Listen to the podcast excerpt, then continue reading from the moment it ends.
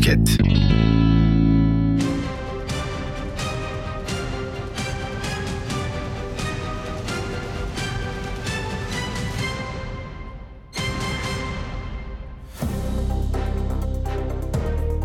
Bu hafta Türkiye ve dünya gündeminde neler yaşandı? En çok neler konuşuldu? Merhaba sevgili dinleyenlerimiz. Türkiye'nin en kaliteli podcast kanalı Podcast'te. Haberin T sesinde sizlerleyiz. Ben sunucunuz Tuğçe Nur Batan. Bültenimizin sıcak haberiyle başlayacak olursak, yeniden Refah Partisi Cumhur İttifakı'na katıldı. İttifak protokollerinin evrak teslimine saatler kala yeniden Refah Partisi de Cumhur İttifakı'na katıldı. MHP, AK Parti ve Yeniden Refah Partisi ve Büyük Birlik Partisi temsilcileri ittifak protokolünü Yüksek Seçim Kurulu'na teslim etti. Bakan Varank özel bankalara çağrı yaptı. Kahramanmaraş merkezli depremlerden zarar gören Hatay'da incelemelerde bulunan Sanayi ve Teknoloji Bakanı Mustafa Varank, özel bankaların depremzede esnaf ve sanayicilere faiz uygulamalarından dolayı zorluk çıkarmayın Türkiye Bankalar Birliği'nin kararlarına uyun dedi. Bir sonraki haberimizde ise 45 bin yeni öğretmen ataması için tarihler belli oldu. Bakan Özer, ön başvuruların 27 Mart ila 1 Nisan tarihlerinde alınacağını söyledi. Özer, atamalar için 8 Mayıs'ı işaret etti. Milli Eğitim Bakanlığı branş dağılımını da ilan etti. EYT kıdem tazminatı ödemeleri için işverenin kredi başvurusu başlatıldı. EYT'li olmak için çalışanların iş yerlerinden ayrılmaları gerekiyor. İş yerleri de bu konumdaki çalışanlarına tazminatlarını ödemek zorunda. Aynı iş yerinden çok sayıda EYT'li olduğu düşünüldüğünde tazminat yükünü kaldırmaları için işverene KGF destekli kredi verilecek.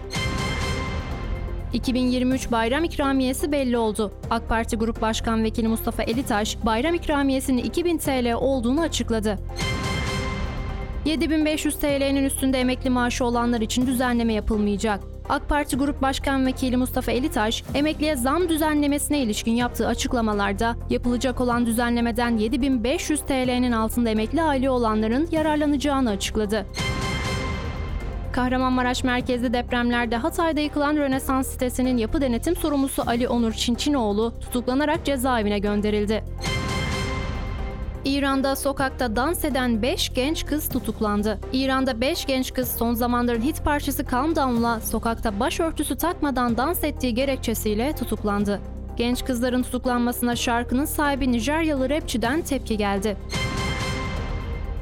TOK'tan büyük başarı. 100 bin ön sipariş sadece bir haftada toplandı. İlk 24 saat dolmadan 22.150 sipariş alarak büyük bir başarı imza atan TOK, 7 günde ise 100 bin ön sipariş barajını geçti. Fransa'da iç karışıklığından yeni gelişmeler.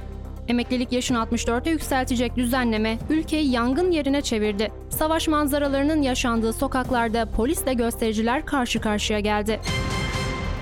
Bir sonraki haberimizde ise herkes mavi tik alabilecek. Twitter Blue tüm dünyada erişime açıldı. Dünyanın en popüler sosyal medya platformlarından Twitter, ünlü kullanıcıların sahip olduğu mavi tik özelliğini Twitter Blue aboneliğinde aylık 8 dolar karşılığında vermeye başladı.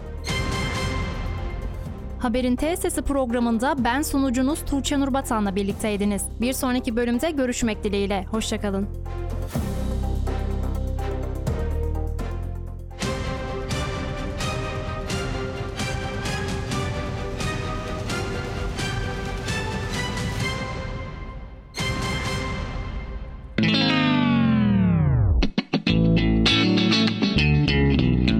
Podcast.